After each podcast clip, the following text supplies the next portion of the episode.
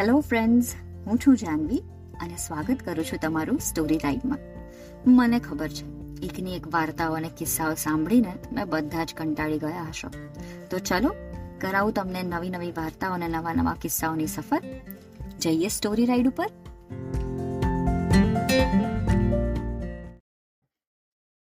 આજની આપણી વાર્તાનું નામ છે, પંડિતજીની પૂજા. આ વાર્તા લખી છે શ્રી નવનીત સેવકે. તો ચાલો વાર્તા શરૂ કરીએ. અવંતી નગરી ને રાજા ભોજ. રાજા તો ઘણા થયા, પણ ભોજ રાજા જેવો કોઈ રાજા નથી થયો. ભોજ એટલે ભોજ. નમ્રતા તો એમની અને પરોપકાર પણ એમનો જ. એવા આ રાજા ભોજના દરબારમાં નવરત્ન. નવરત્નોમાં કવિ કાલિદાસનો જોટો નહીં. કાલિદાસ એટલે ડહાપણનો સાગર. રાજાજીના દરબારમાં યોદ્ધાઓની કમી નથી. રાજાજીના દરબારમાં યોદ્ધાઓની કમી નથી.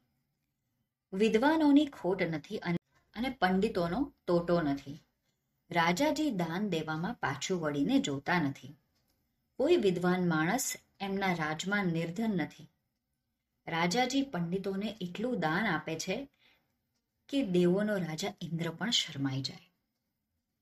દેશ દેશાવરથી પંડિતો ભોજ રાજાનું નામ પૂછતા આવે છે ને રાજાજી તેમને દાન આપે છે. રાજાજીની નગરીમાં ઘણા વિદ્વાન બ્રાહ્મણો આવીને રહ્યા છે. રોજ જાત જાતની ચર્ચાઓ ચાલે છે. રાજાજી પોતે પણ ચર્ચાઓમાં ભાગ લે છે. ખરેખરી મજા આવે છે. વિદ્યા જેવી ઉત્તમ કોઈ વસ્તુ નથી.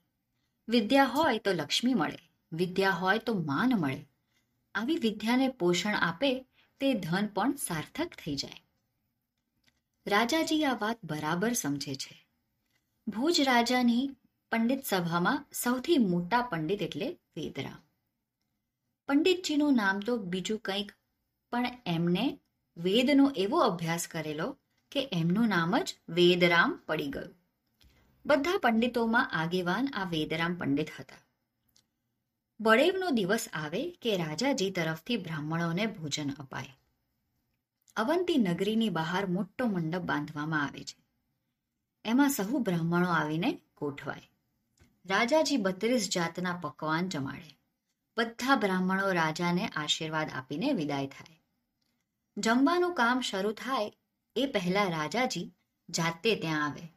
આવીને પંડિતોના આગેવાનના પગ ધોએ રાજાજી માને કે વિદ્વાનો દેવો કરતા પણ મોટા છે. એમની પૂજા કરીએ એ વિદ્યાની પૂજા છે. રાજાજી પૂજા કરીને ઊભા થાય એટલે કવિ કાલિદાસ પંડિતોના આગેવાનોની પૂજા કરે. કવિ પૂજા કરી રહે પછી જ ભોજન શરૂ થાય. વર્ષોથી આ નિયમ ચાલ્યો આવે છે. હવે એક વખતની વાત છે. બળેવનો દિવસ હતો. દર વર્ષની જેમ તે વર્ષે પણ રાજાજીએ બ્રાહ્મણો માટે ભોજનની વ્યવસ્થા કરી હતી. નગર બહાર મોટા મંડપમાં પાટલા ગોઠવાયા હતા. બત્રીસ જાતના શાક ને તેત્રીસ જાતના પકવાન તૈયાર થયા હતા. ધીમે ધીમે બ્રાહ્મણો આવવા લાગ્યા. લાલ અને પીળા, ધોળા અને ગુલાબી એમ રંગબેરંગી આબોટિયા પહેરીને બ્રાહ્મણો આવતા ગયા ને ગોઠવાતા ગયા. છેલ્લે આવ્યા વેદરામ પંડિત. વેદરામ માટે એક જુદા આસનની ગોઠવણી હતી. એમને માટે સોનાના થાળમાં ભોજન આવતું હતું. વેદરામજી આવ્યા કે ખુદ રાજા ભોજ ત્યાં દોડી આવ્યા. આવીને રાજાજીએ પંડિતજીને પ્રણામ કર્યા. પંડિતજીએ આશીર્વાદ આપતા કહ્યું, સો વર્ષના થાવ રાજાજી, હવે ભોજનની કેટલી વાર છે? રાજાજીએ કહ્યું, બધું તૈયાર છે. હવે પીરસાય એટલી જ વાર છે. અમે આપની જ રાહ જોતા હતા. રાજા ભોજે ઈશારો કર્યો કે ભોજન પીરસાવા લાગ્યું. બત્રીસ શાક ને તેત્રીસ પકવાન. પીવાના પાણીમાં પણ રાજાજીએ ગુલાબજળ નંખાવ્યું હતું. આખો મંડપ મહેક મહેક થઈ ગયો હતો. ભોજન પીરસાઈ ગયું, પછી પૂજા કરવાનો સમય આવ્યો. ભોજ રાજાએ વેદરામ પંડિતના પગ ધોયા. પગ ધોઈને રાજા પંડિતજીને પગે લાગ્યા. આખા મંડપમાં હજારો બ્રાહ્મણો બેઠા હતા. તેમના તરફ હાથ જોડીને રાજાજીએ કહ્યું, હે પંડિતો, આપ સહુ વિદ્વાન છો. દરેક વિદ્વાનના પગ ધોઈને પૂજવા જોઈએ. વિદ્વાનને માન આપવું એટલે વિદ્યાને માન આપવું. આપ સહુના પગ ધોવાનું બની શકે એમ નથી, એટલે હું આપના આગેવાન પંડિત વેદરામજીના પગ ધોઉં છું. આમ કહીને રાજાજીએ ફરીથી હાથ જોડ્યા. હવે કવિ કાલિદાસનો વારો હતો. એ પંડિતજીના પગ ધુએ એટલે ભોજન શરૂ થાય. પણ કવિ તો ક્યાંય દેખાતા નહોતા. વેદરામે કહ્યું, રાજાજી, કવિ કાલિદાસ ક્યાં? પંડિતજી એ હવે આવતા જ હશે. આવડી મોટી વાત એ ભૂલી ન જાય. રાજાએ વિનયથી કહ્યું, પીરસાયેલી થાળી સામે બેઠેલા પંડિતજી હવે અકળાતા હતા. રોષ ભર્યા અવાજે એમણે રાજાજીને કહ્યું, આપ કાલિદાસને તેડું મોકલો. આવી બેદરકારી ન ચાલે. રાજાજીએ તરત સેવકને મોકલ્યો. થોડી વારમાં જ સેવકે પાછા આવી રાજાજીને જણાવ્યું. કવિ થોડી વારમાં જ આવે છે.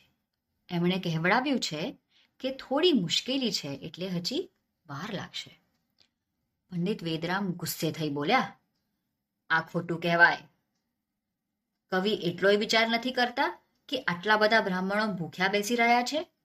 એ કાલિદાસ એના મનમાં સમજે છે શું? એને એટલો પણ વિચાર નથી આવતો કે ભાણે બેઠેલા આ બ્રાહ્મણોને શું થતું હશે? પંડિતજી કાલિદાસને ગાળો દેતા હતા, એવામાં જ કાલિદાસ આવી પહોંચ્યા. કાલિદાસના કાને એમાંથી થોડી ગાળો પડી. કવિ તો બહુ જ ચાલાક હતા. પંડિતજીને ગાળો બોલતા સાંભળીને જ સમજી ગયા કે આ આપણને જ ગાળો દે છે. કવિ થોડુંક મલકાયા. કાલિદાસ આવ્યા કે તરત રાજાજીએ કહ્યું અરે કવિરાજ, ઝડપ કરો. અહીં બધા અધીરા થઈ ગયા છે. ઝટ ઝટ પંડિતજીના પગ ધોઈ લો, એટલે ભોજન શરૂ થાય. કવિ શાંત ચિત્તે બોલ્યા, માફ કરજો મહારાજ, પણ હું પંડિતજીના પગ નહીં ધોઉં. કાલિદાસના શબ્દો સાંભળતા જ રાજાજીએ આશ્ચર્યથી કહ્યું, કવિ, આ શું કહો છો? આ રીતે બ્રાહ્મણોને ભોજન કરવાની તો આપણી પરંપરા છે? જી હા આપ ખુશીથી ભોજન શરૂ કરાવો, પણ હું પંડિતજીના પગ ધોવાનો નથી. કવિએ પૂર્વત શાંતિથી કહ્યું, કવિની વાત સાંભળીને બધાને નવાઈ લાગી. પંડિત વેદરામ તો ખરેખરા ગુસ્સે થઈ ગયા. રાતા પીડા થઈને કહ્યું, મારા પગ તું નહીં ધોવે? જી ના, નહીં ધો કવિના ચહેરા પર નિશ્ચલતા હતી. કવિના સ્પષ્ટ નકારાથી પંડિતજી ધુઆ પુઆ થઈ ગયા. બધા બ્રાહ્મણોને ઉદ્દેશીને એમણે કહ્યું આ અમારું અપમાન છે. અમારું નહીં, પણ બધા પંડિતોનું અપમાન છે. ચાલો આપણે અહીંથી, જ્યાં વિદ્યાનું અપમાન થાય છે, ત્યાં જમવું એ શરમની વાત છે. બધા બ્રાહ્મણો ઊભા થવા લાગ્યા. એકાએક રાજા ભોજે ઈશારો કરીને બધાને બેસાડી દીધા અને કહ્યું, કવિ, કોઈ કામ વિચાર કર્યા વિના નથી કરતા. એમણે પંડિતજીની પૂજા કરવાની ના પાડી હશે તો એની પાછળ કંઈક કારણ હશે? કહો કાલિદાસ, પંડિતજીની પૂજા કરવાની તમે ના પાડી, એની પાછળ શું કારણ છે? કવિએ નમ્રતાથી કહ્યું, મહારાજ, તમારા સવાલનો જવાબ હું નહીં આપું. પહેલા પંડિતજીએ મારા પ્રશ્નનો જવાબ આપવો પડશે. પંડિતજીને થયું કે અમારી વિદ્યાની આ કવિ પરીક્ષા લેવા માંગે છે? છાતી ફૂલાવીને એમણે કહ્યું, પૂછો કવિ, અમે વિદ્વાન છીએ. તમે પૂછો, એ સવાલના જવાબ ચપટી વગાડતા અમે આપી દઈશું.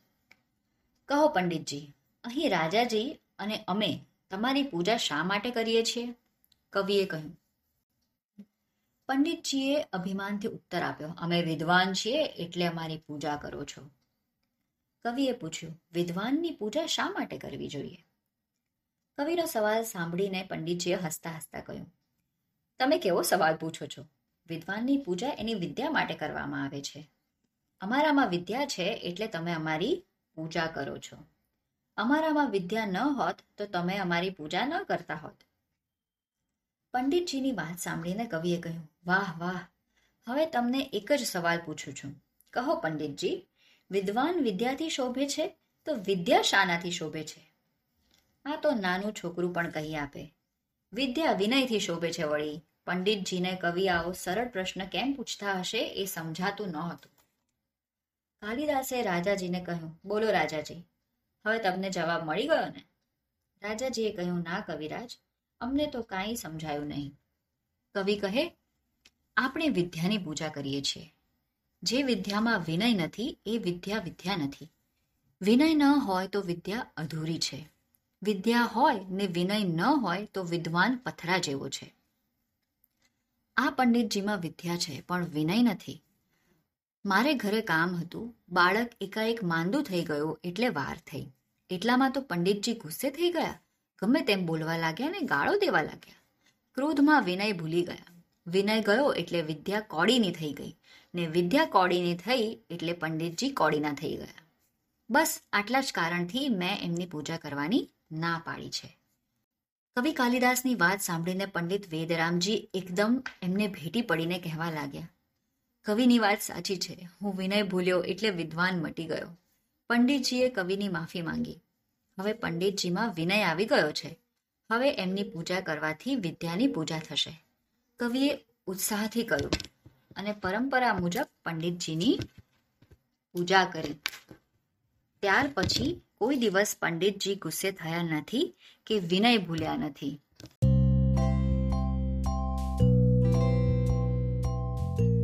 જોયું મિત્રો? જે વિદ્વાન છે ને બધું જાણે છે, એ જો એનો ઘમંડ કરવા લાગે અને વિનય ભૂલી જાય, તો એ જ વિદ્યા એના કાંઈ કામની નથી. પણ વિનય સાથે એ હંમેશા પોતાનો અને બીજાનો ઉદ્ધાર જ કરશે. તો ધ્યાનમાં લેજો અને સાચવજો.